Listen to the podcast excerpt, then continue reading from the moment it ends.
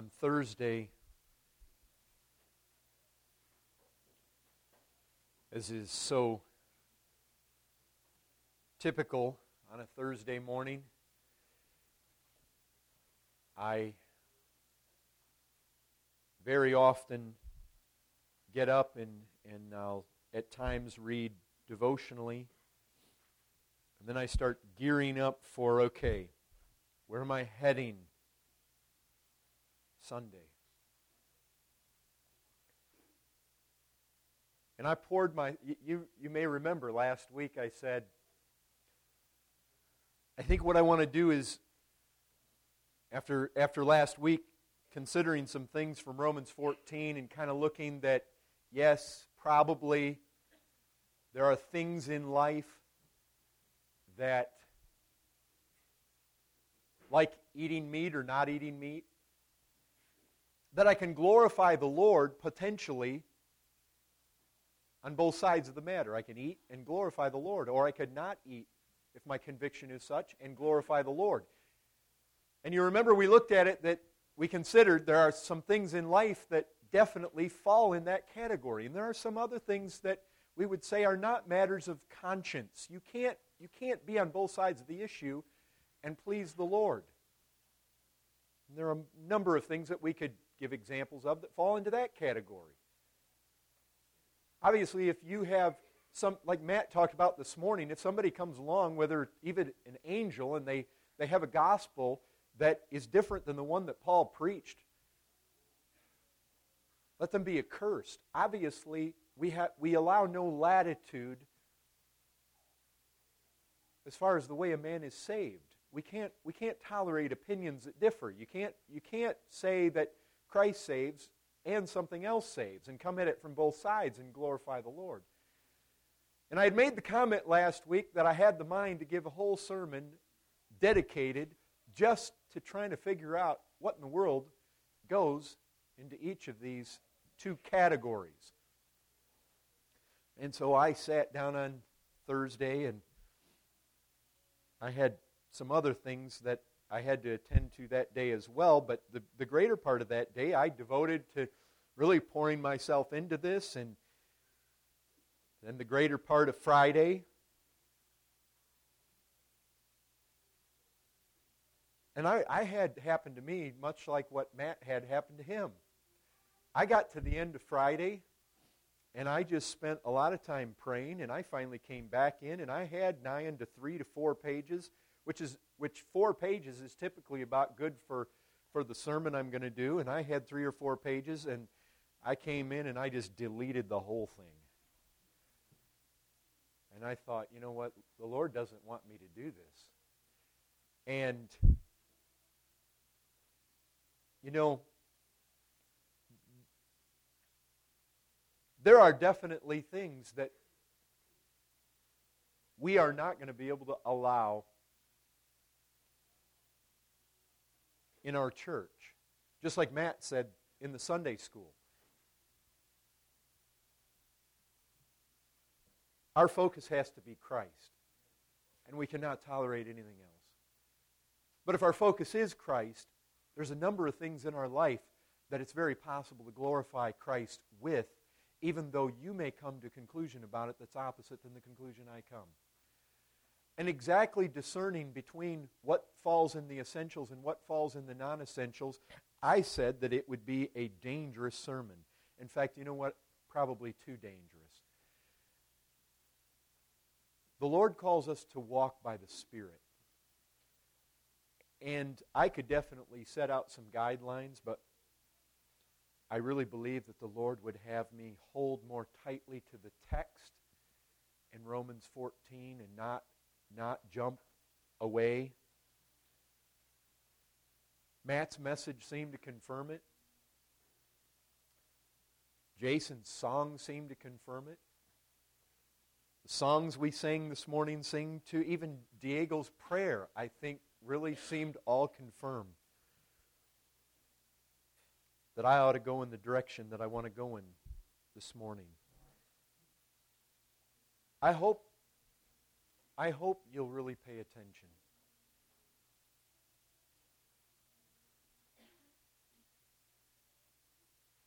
if you do, there is a possibility, I, I really believe, that, that you might be helped in some things.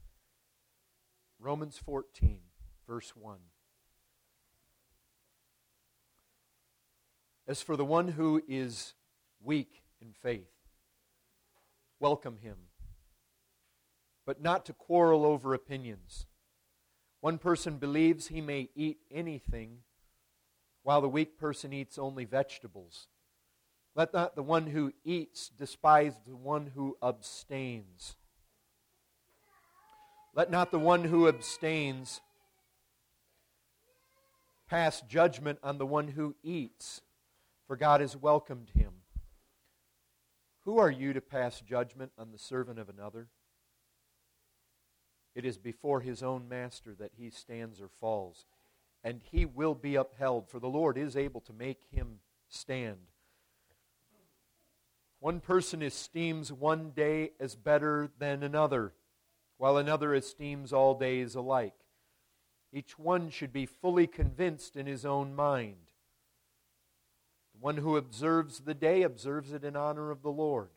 The one who eats, eats in honor of the Lord, since he gives thanks to God, while the one who abstains, abstains in honor of the Lord and gives thanks to God. For none of us lives to himself, and none of us dies to himself. If we live, we live to the Lord, and if we die, we die to the Lord. So then, whether you live or whether we die, whether we live or whether we die, we are the Lord's. For to this end Christ died and lived again, that he might be Lord, both of the dead and the living. Why do you pass judgment on your brother? Or you, why do you despise your brother?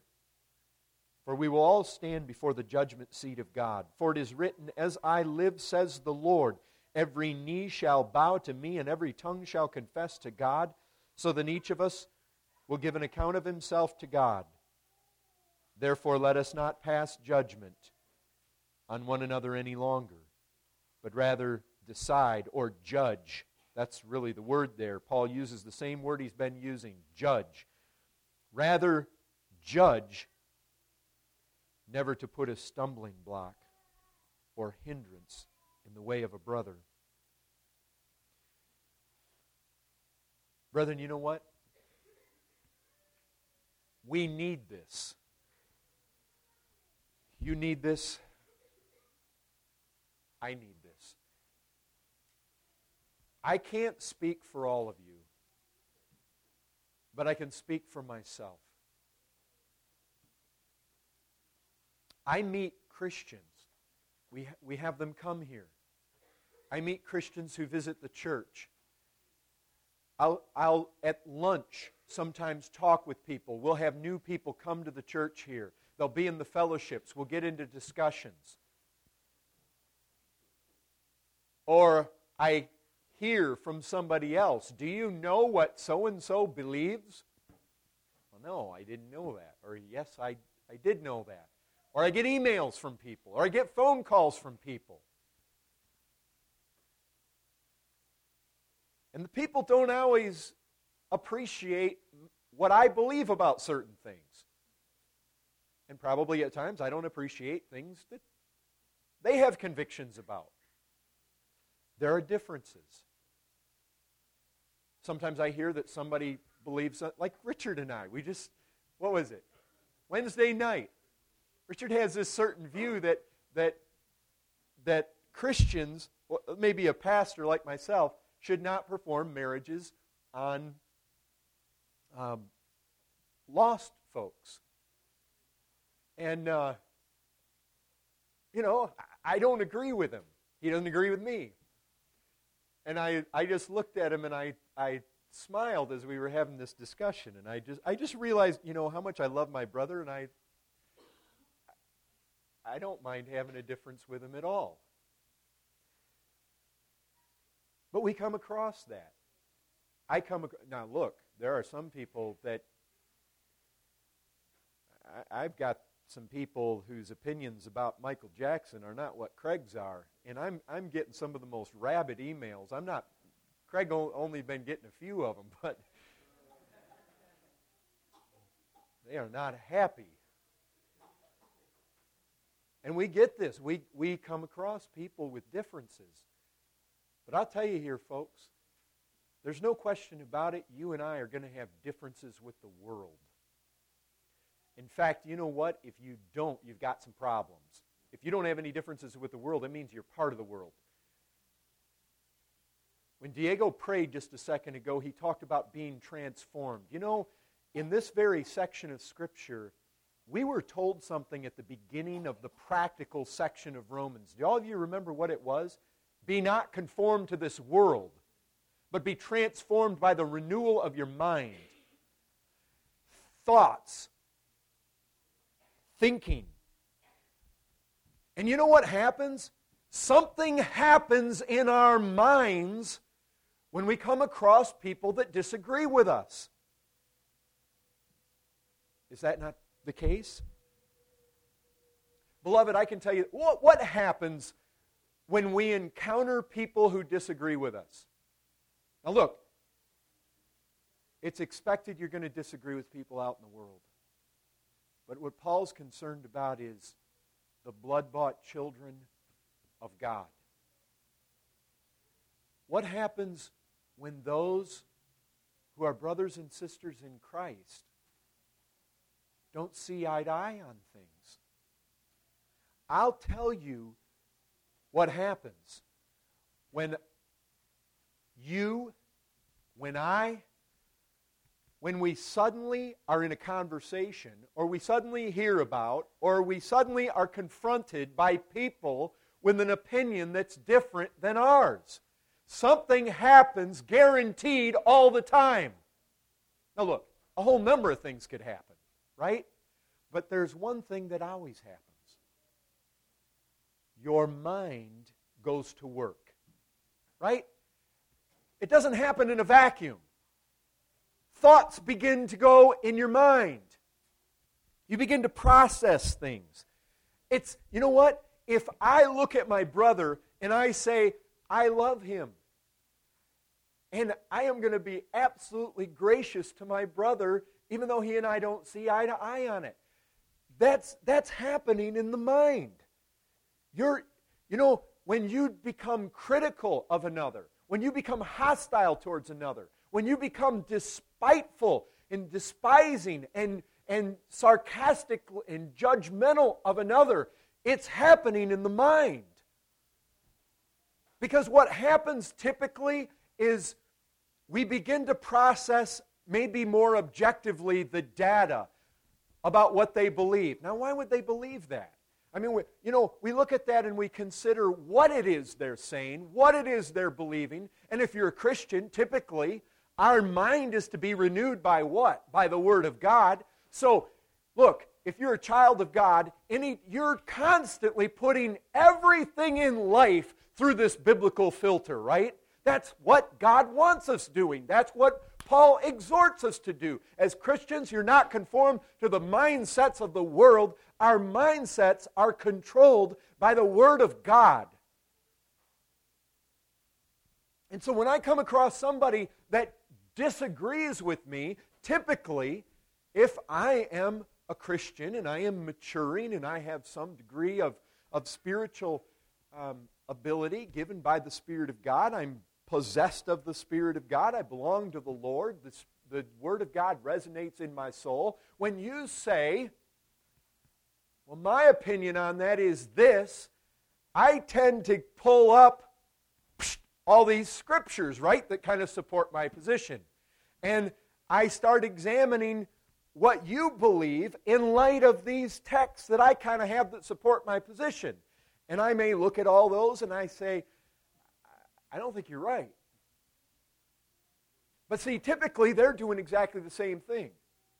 But we can oftentimes forget that. We, we kind of, you know, we kind of have, we can get the feeling in the midst of it, well, you know, I've got this spreadsheet of scriptures I'm referring to. They must not be doing that, or, you know, they wouldn't be ending up in a different place. But then what happens, folks, is that, and that's good. You know what? We need to be Berean in our spirit, do we not? We need to be searching the Word of God. We need to be knowing what the Word of God says. We need to, brethren, I've, I've read Spurgeon on this years ago. I've never been able to find the quote again, but he said something like, Brethren, if we're going to be wrong, let us be wrong clinging to the Word of God. And you know what he means by that. Not that we ought to be wrong, not that we knowingly are wrong, but if in the end, as much as we think we're right, let us think we're right based on the Word of God. Not on our own assumptions, not on our own opinions, not on the world's opinions. Let us go to the Word of God. Let us bank our faith on that. Let us come to our convictions based on this Word. But you know what happens in the mind, right? As we're processing this thing, we can get to a point where our thoughts turn away from not so much anymore the objective filtering through the Word of God, but we begin to make assumptions as to why they don't agree with us. And a lot of times, those are not nice assumptions. We come to critical assumptions. We come to judgmental assumptions about why they are the way they are. Listen, oh, if this, this uh, has a potential to just create all sorts of stuff, I guess, but I'm going to risk it and go here. Let's take this head covering thing. I brought that up last week because I've had I've had things in my past, I've had issues come up. I've had lots of situations in my life where I have confronted people with differences about the head covering. Well, let's think about this.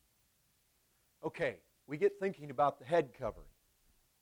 I know there are some here who believe that they should wear one, and others are not convinced that they should wear one. And if you're a man, you probably shouldn't even be in the discussion at all. Some of you ladies might not be sure. Gentlemen, don't start wearing head coverings. But let's say, okay, let's say here you are. You're, you're a person who is quite persuaded that you shouldn't wear head covering. You're one of these people. And here comes this sister who is quite persuaded she ought to wear one. And uh, you fall into a conversation with this person. As the discussion proceeds, now look, if, if, you, if you're going to even have any kind of knowledgeable discussion, isn't it amazing? even even in the Bible reading this morning, I didn't plan any of that. Here, here the text happens to be 1 Corinthians 11. The Lord worked that out. Look, if you're going to have any discussions about it, you really have no right to have discussions about it. You really have no right to express your disapproval to other people if you don't know what the Word of God says. Listen, one of the problems that a lot of people have is they want to they want to act in authority on something they never really looked at god's word. If you haven't been berean about a situation best thing for you to do is kind of keep quiet in the conversation. Had, uh, too many people love to give their opinions whose opinions don't really flow out of a out of a careful study of the word of god. But look if if you're engaging a person and the both of you have different positions on this i'll tell you what ought to be happening something ought to, again, something ought to be happening in the mind. You ought to begin to think about 1 Corinthians 11, first 16 verses. And you ought to be filtering that through your mind. And if, look, and if you're the person that isn't convinced, you ought to be thinking, well, what is it about verse 13? It says, it says, judge for yourselves. Is it, is it possible that that there was a certain cultural judgment that was made there, especially in light of verse 16 as well. Paul specifically talks about what the practice of the churches were in that day. And the truth is, we could not say today what Paul said then. He said that the practice of the churches then was, in fact, that they did wear them. Now, look, I'll tell you this. You're twisting Scripture all over the place if you come to any kind of conclusion that 1 Corinthians 11 is talking about hair or if you come to the conclusion that Paul is not saying that you should wear the head covering, he is saying the ladies should wear it. You, do, you can't argue that, folks. I have a lot of, a, a lot of people that are just a lot of times refusing to see what the Word of God plainly says. We, got, we have to let the Word of God speak to us. But if you're running that through your filter, you're saying, yes, I realize he's doing that, but is there a possibility that there is a cultural aspect there? Just like there may be cultural aspects to foot washing or walking the second mile, things that were particular to their day and age. But if we really looked at the practice of our churches today, we would maybe come to a different conclusion. And so you're trying to process this, and the other, the, the sisters over there, and, and she likewise is processing this thing, and she's saying, she's saying to herself, yeah, but Paul's basing his argument on creation. He's basing it on the very nature of God Himself. I'm not ready and willing to write this thing off to a cultural thing. Where the other person is saying to themselves, that's right, Paul is basic is basing women being in a submissive role on creation. But maybe there are there are cultural ways that that expresses itself. And so both of them may be thinking they've come to these conclusions because they have studied the Word of God and they're filtering them. And that's good. That's very good. That's healthy. That is a strong church when we have people doing that. But I'll tell you where the breakdown is. The breakdown is when the person that isn't convinced begins to say in their mind, in their thoughts, well, the reason that sister, you know what? That sister is, her problem is she's old fashioned. I mean, come on. That, that's, that's from, or, or she's cultish. It seems like something they do in cults. Or come on, my, our pastors' wives don't wear them. John MacArthur's wife doesn't wear them. John Piper's wife doesn't wear them. This lady probably has come to the. I mean, why would, why would they think that? They have all this knowledge of the scriptures, and then there's this lady over here. It's probably because she's inferior somehow. You see, when our thoughts begin to go that way, it's probably because she's unstudied. What we begin to do is posture ourselves in this superior position. But just as easily, the other lady can begin to say, you know what? I'm in the superior position. And begins looking down on the other lady. She begins to think in her own mind that, well, God has given me light on something that God hasn't given other people light on. Thinking that God speaks to her in ways he doesn't speak to others. Brethren, all this goes on in the mind.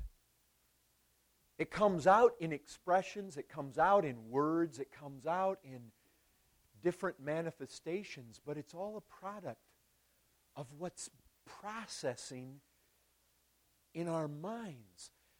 Brethren, as we're going to see down in verse 15 of Romans 14, Paul's still on this theme of love, which he has been ever since 12.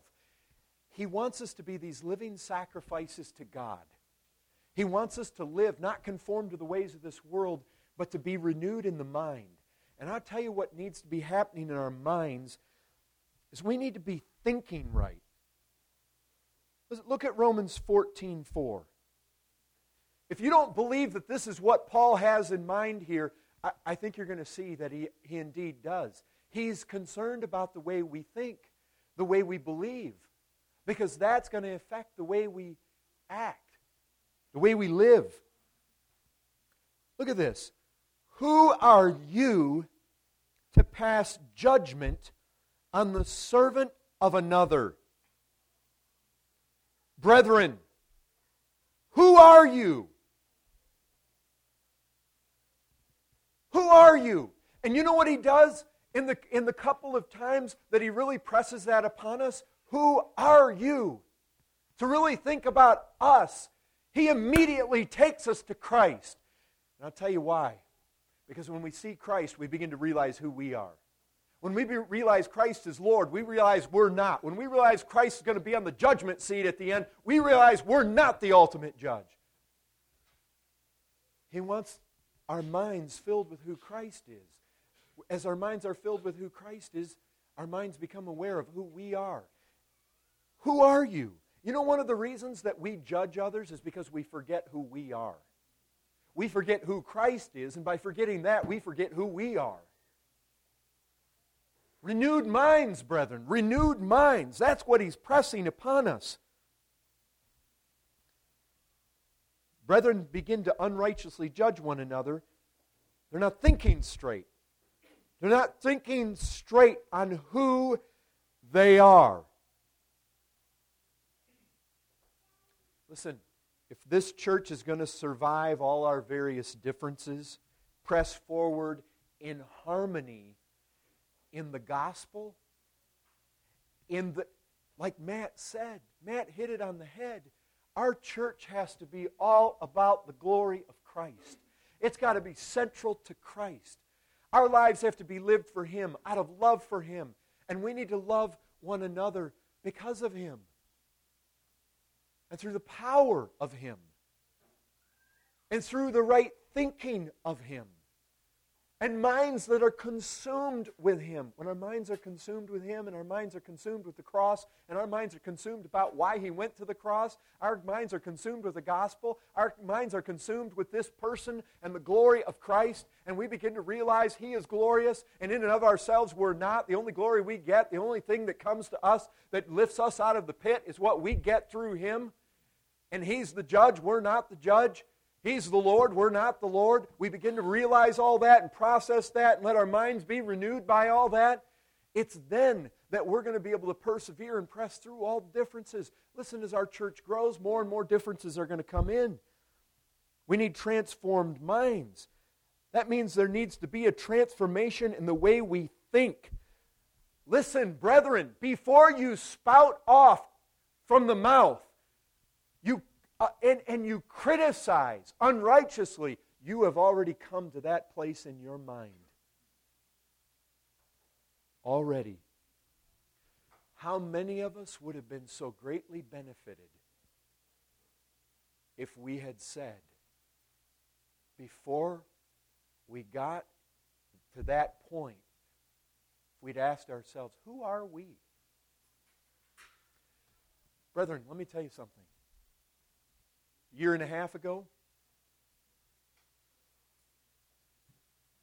I was at a conference. Many of you know about it. Series of training meetings led by Brother Andy.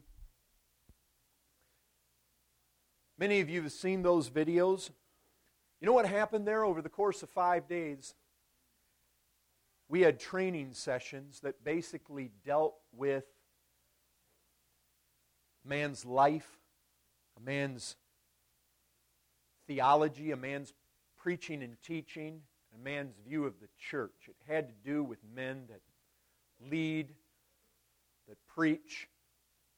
Five days of this. At one point, I think it was, you know, midway on the first day somewhere, I asked him a question about 1 Timothy chapter 5 verse 17 you're familiar with that, you don't look there, but it's, it's the text that deals with men who rule well and men who labor in teaching and preaching. And I asked him a question about that, and he, he gave his answer. In fact, we just heard this yesterday um, on the way to Joshua's basketball game. Here is exactly, after he gave his answer, here is, listen, Andy was in a room full of men who likely in a number of areas would not see eye to eye in, with him on everything. And here he is boldly standing up and proclaiming these, these answers to my question and, and saying all these other things as well. Do you know what he said when he was all done? I'm going to give you his exact words. He says, You understand that when I'm giving these answers, I'm giving them based with this qualification. This is my present understanding. Based upon my present understanding of what the Scripture says, subject to more light and correction. What's so striking about that answer, he's speaking to a lot of men who no doubt disagree with him and have opinions that are contrary to his opinions in a number of places. And do you know what goes on in a man's mind when he makes a statement like that? He realizes who he is. You see, for a man to stand up and say, This is my opinion, if you fight with me about it, you're somewhat less godly than I am, somewhat less learned, somewhat less taught, somewhat less spiritual, somewhat less something. Looking down, you're forgetting who you are. When a man answers like this, you know, you know how a man gets to the place where he answers like this? Having been a young Christian at one time in his life, who was absolutely dogmatic about everything he believed, came storming in like a hurricane very oftentimes. And you just, enough times in your life, you then have to hang your head with your tail between your legs and admit that you were dead wrong. Enough times you so boldly waltzed in and said, Well, God showed me, implying God hasn't shown you, He's shown me and then to come along later and realize, well, actually, that probably wasn't God showing you. That was your own prideful opinion. And now you've had to come clean and admit it. Brethren, you go long enough in this Christian life and you realize, just as Paul said, none of us know anything fully yet. You've been around the block a few times, you begin to realize I don't know everything. I don't have all the light. You see, it's a proper reflection on who he is. You see how we avoid the contention and the strife, the quarreling, the looking down at others when we approach things that way? Even in the church, I've heard this before two people strongly disagree on something in the church. And the preacher's up there preaching on something, and he says something that seems like it kind of hits on the note that this guy believes and this guy doesn't believe. And suddenly that guy over there shouts out, Amen! And really, all that did was sow the seeds of division in the church, and he knew it, and he meant it to do it.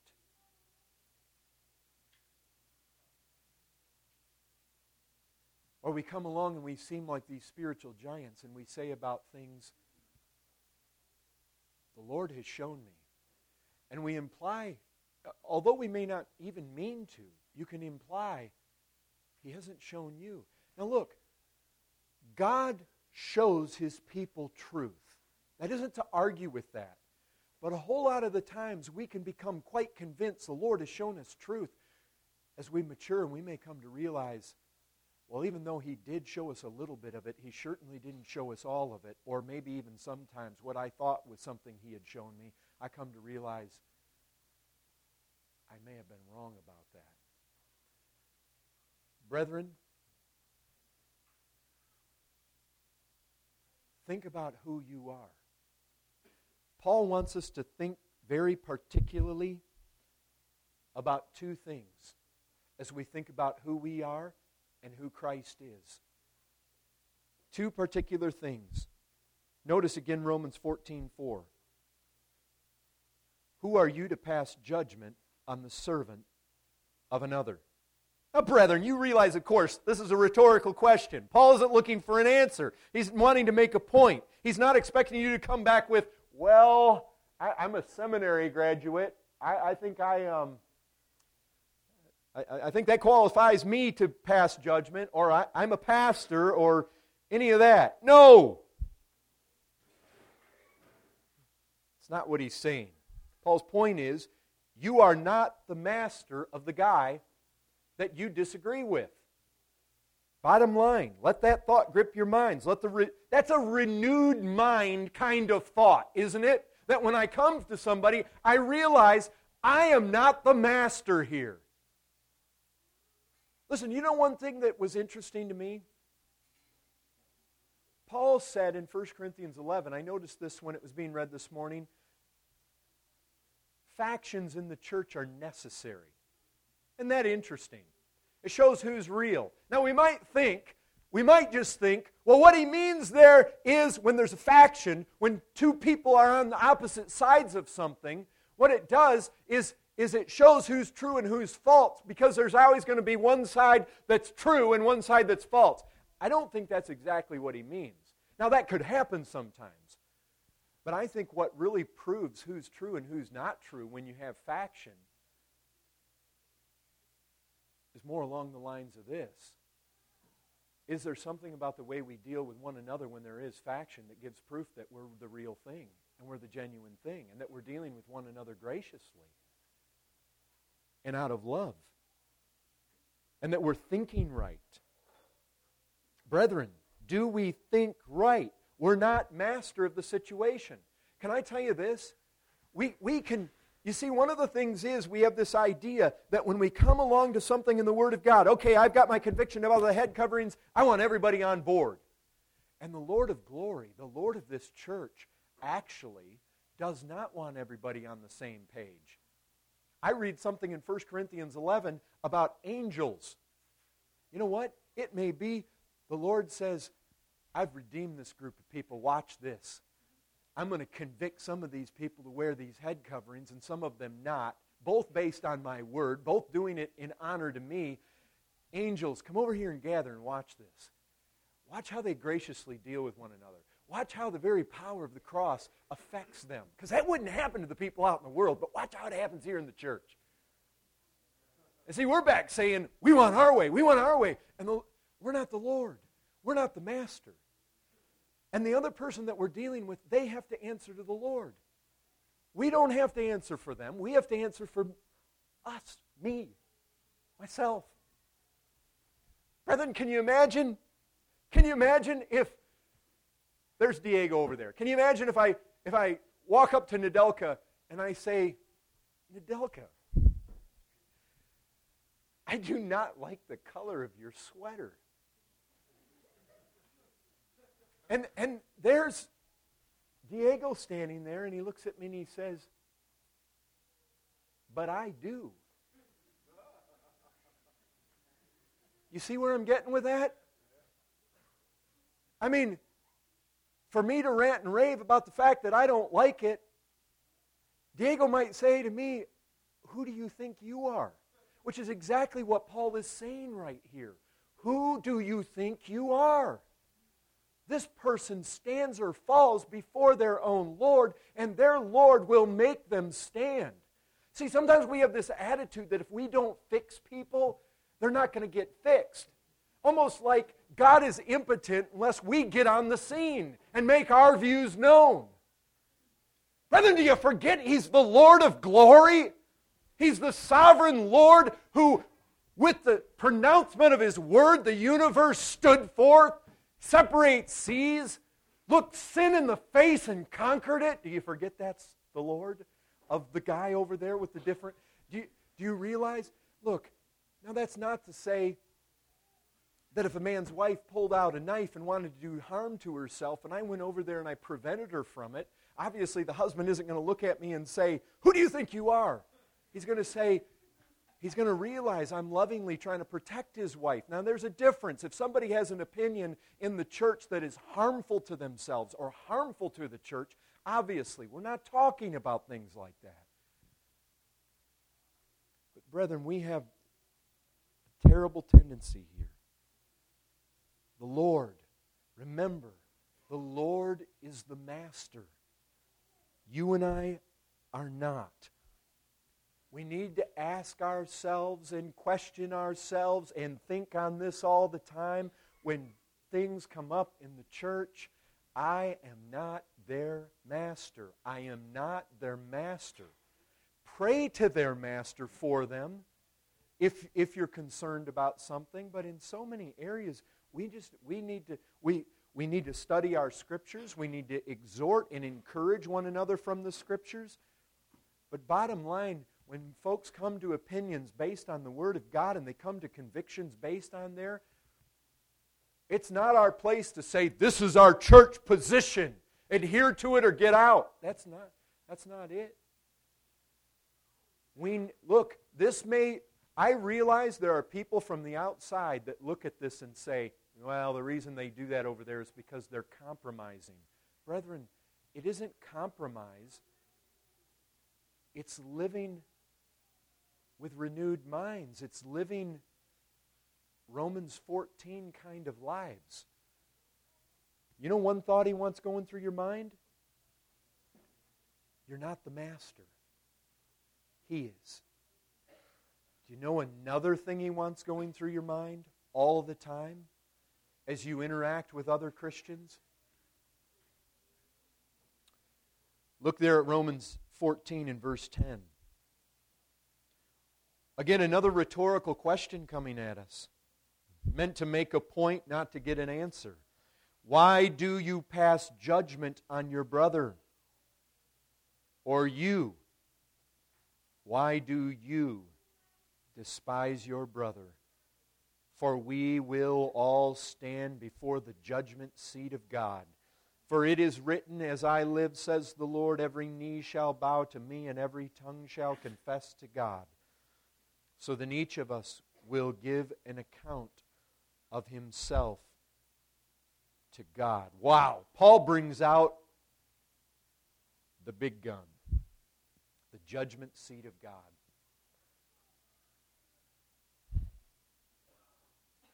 Can I tell you something?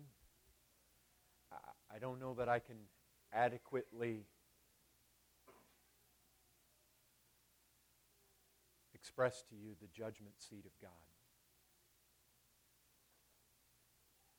It is a day that is going to be filled with terror.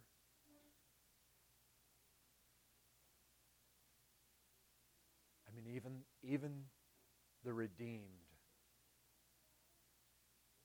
I think we will be awed, amazed, overjoyed and terrified at the same time. That man or that woman who comes before him and finds that they don't receive his approval, there are no words to express the horror of those simple words Depart from me. It is a day that is going to be like any other day that men and women have ever known. And Paul says, when you are dealing with brothers and sisters with different opinions, your mind needs to be renewed with this thought. Your life is quickly moving towards a judgment. And you will stand there you notice? You notice what he's doing here? We will all stand before the judgment seat of God. For it is written, As I live, says the Lord, every knee shall bow to me, and every tongue shall confess to God. So then each of us will give an account of himself to God. You say, well, wait, I'm a Christian. Yeah, that he's talking to Christians. He's talking to Christians and he's saying, look, just because you may sit there and you may have the faith in Jesus Christ and you may be thinking that all is well with your soul and your trust is resting there, and that may be good and valid and true and, and all that.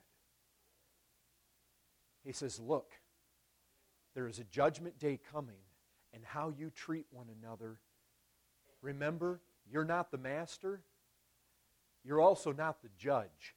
And the master of those other people is the judge, and he's going to judge you. And so you better be very careful, and you better tread very carefully in the kind of opinions you come up with, the kind of judgments that you come up with. and how you esteem others who profess Christ, you better be very, very careful. Brethren, he wants us to feel the weight of individuality here. Judgment is coming. The implications are certainly that you will give an account all by yourself of how you may think, I don't even remember those things. God does. Because when you get to the book of Revelation, chapter 20, it says there's books there, and it's all being recorded. What, how you lived your life, it's in the books. And it says in that day, those books are going to be opened. And how you lived your life is going to be spelled out there. The thoughts you had, how you scorned, criticized, rolled your eyes, how you treated God's children.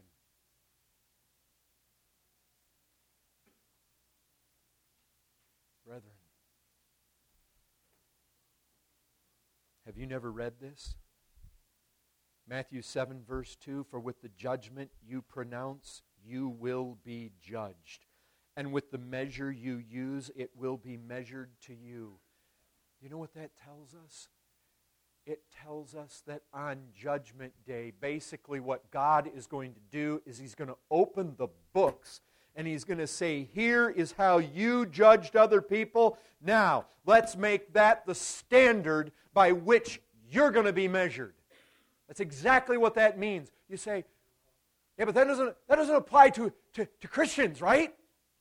Who do you think he was talking to? When he sat down at the beginning of the Sermon on the Mount, yeah, there were a lot of people there, but it distinctly says his disciples, and he taught them and here's what he's saying to them. He's looking guys like Peter and Thomas and James and John and Bartholomew and Andrew. He's looking them in the eyes and he's telling them this. And he's saying, Look, guys, by the way you judge others, that's the way you're going to be judged in that day. What does that mean? It means simply this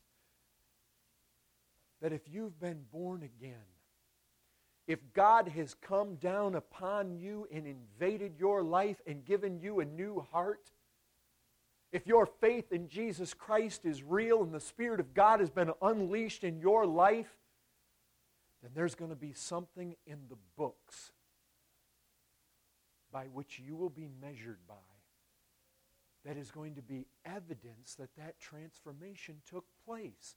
And basically, if the measuring rod that comes out of those books is one of criticism and harshness, you've just censored others, frowned upon others, despised others, then he tells you, God is going to say, okay then. You did not show mercy when you judged others. Now you're going to be shown none. You were harsh, now you'll have harsh. Exactly according to justice, yes, but justice is a harsh thing.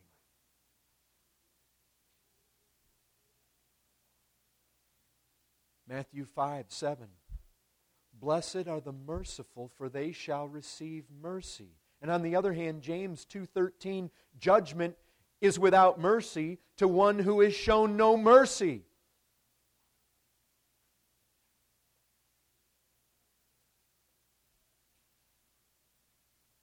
Brethren, this is a reality.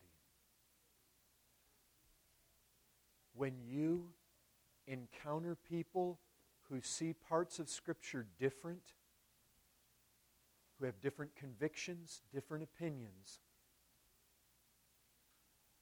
let that thought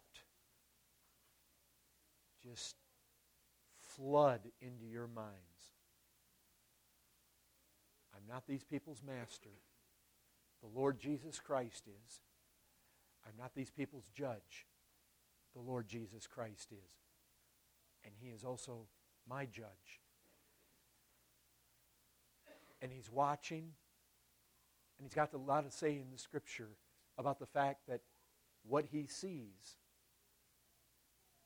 is the same way I'm going to be judged in the end.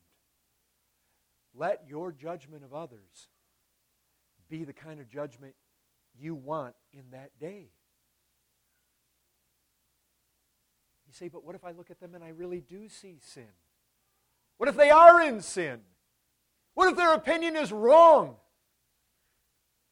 Still be careful, right? Isn't that what Scripture says? Galatians 6 1. Brothers, if anyone is caught in any transgression, you who are spiritual should restore him, one, in a spiritual a spirit of gentleness.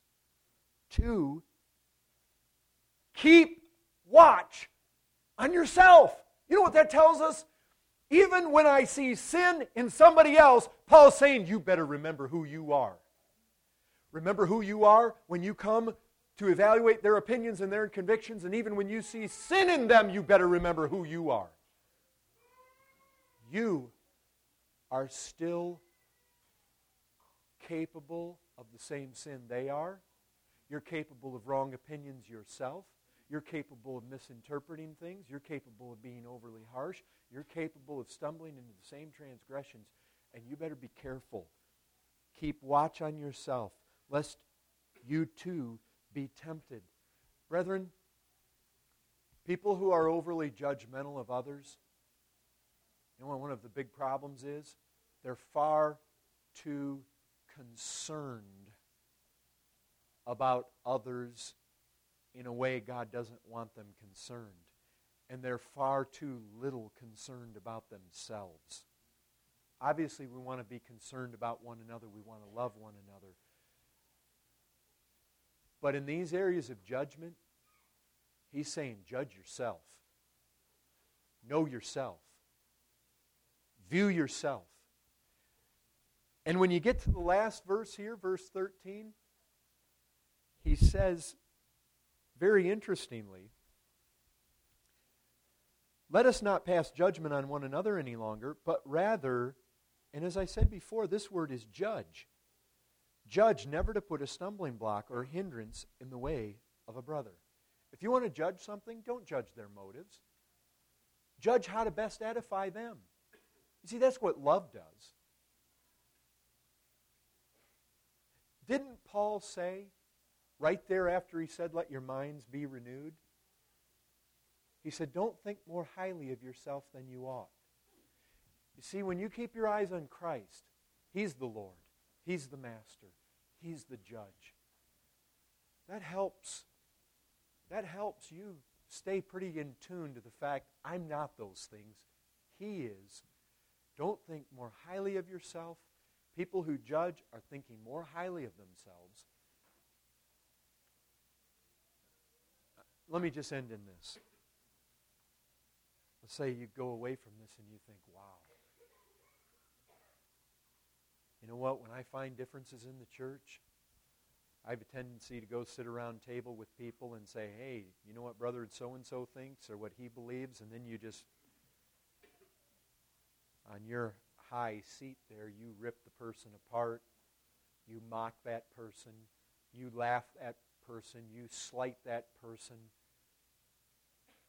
Or you're in conversations on the phone with somebody and you know, you know they do this over there. Yeah, I don't know why they do that. And there's just a, a tone of sarcasm and cynicism.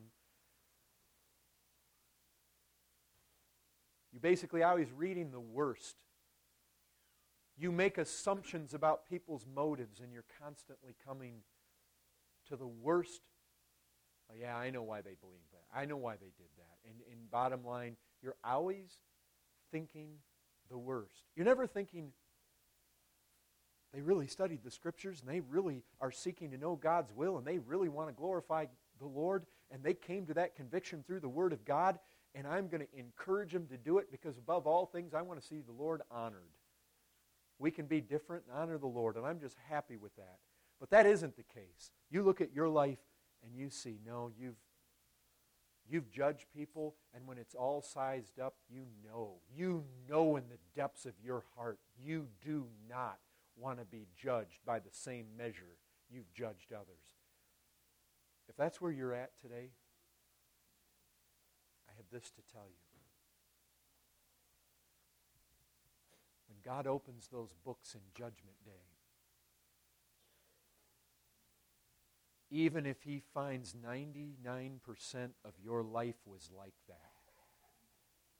if that book says, even like the thief on the cross, mean, what'd you find there? Open the book on that guy. Whew, man, the Lord's just saying, we're just, you know, we're going to put all that under the blood. We don't have to concern ourselves with this. It's a lot like Sarah, you know, she laughed in unbelief. You get to the book of Hebrews 11, and it says, by faith. There's no, no mention of it. God's just saying, away with that, away with that. But here, there he is on that cross. Here we see that there was a demonstration of grace in this man's life.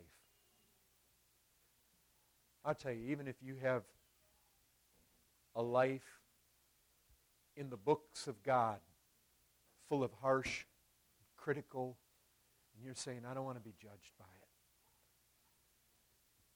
You fall down before the Lord. You confess your sin. He is faithful and just to forgive it. The Lord alone gives new hearts, changes desires, puts His own image, stamps it on the very fabric of people's nature. What do you think happened? Here was this guy who was a thief. And there in those last hours, something was put in the books by which God will look in that day. Brethren, there's enough written in that book to tell us that that man is with the Lord in paradise. You're not going to buy your way in. But what the books tell us are the fruits in your life of those whom God has genuinely saved by faith in Jesus Christ. That's the real issue. If that hasn't been the case, you know full well you don't want to be measured by the measure you have measured others with.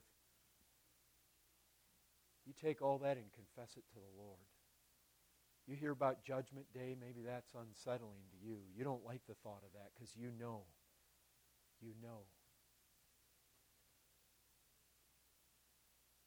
Brethren, you go to Jesus Christ, you'll, you'll find him compassionate. He came to save sinners. He came to find to save, seek and save harsh judgers.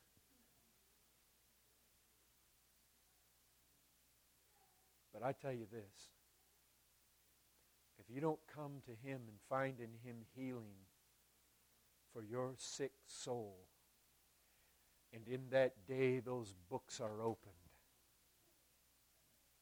God says it's all judgment, it's all harsh, it's all unloving, it's all critical. So be it. There's no mark of grace on that man's life. We'll judge him accordingly.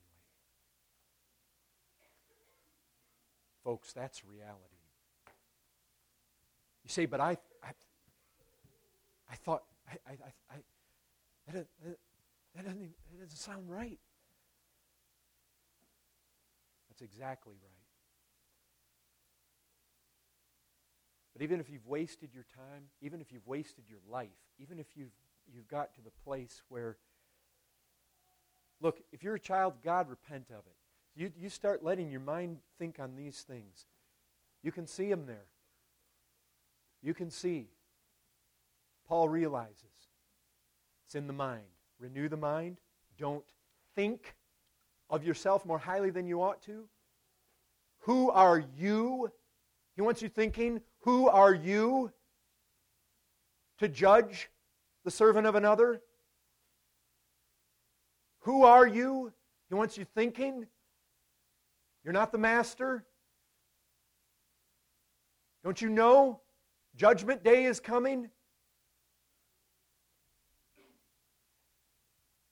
If you're going to be judges, Let's spend our time, church.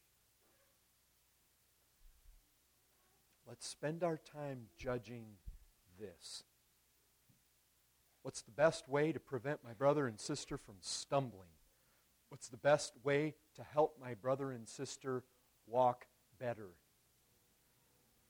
And I'll guarantee you 99% of the time it's not going to be by taking your conviction and seeking through your little innuendos, through your subtle amens, or through the little things you say, it's not going to be by shoving your convictions down other people's throats.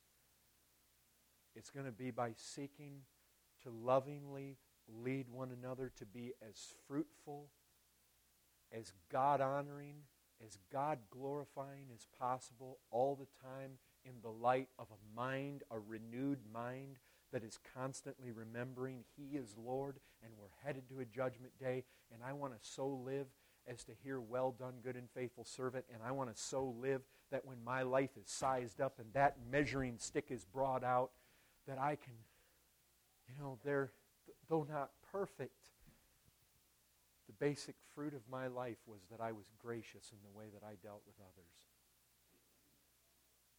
I mean, that's, that's, that's Bible, folks. James says this mercy triumphs over judgment. And right there in that context, folks, he's talking about the mercy we show to others. Mercy triumphs over judgment. What a statement. You think on that one. Let your minds be renewed by that one. How are you going to triumph in the day of judgment? You say by the blood of Jesus Christ. Absolutely right. But also by the mercy that the blood, the power unleashed by the blood of Jesus Christ, will unleash in every life that has been saved by that blood. God help us to live these truths. You're dismissed.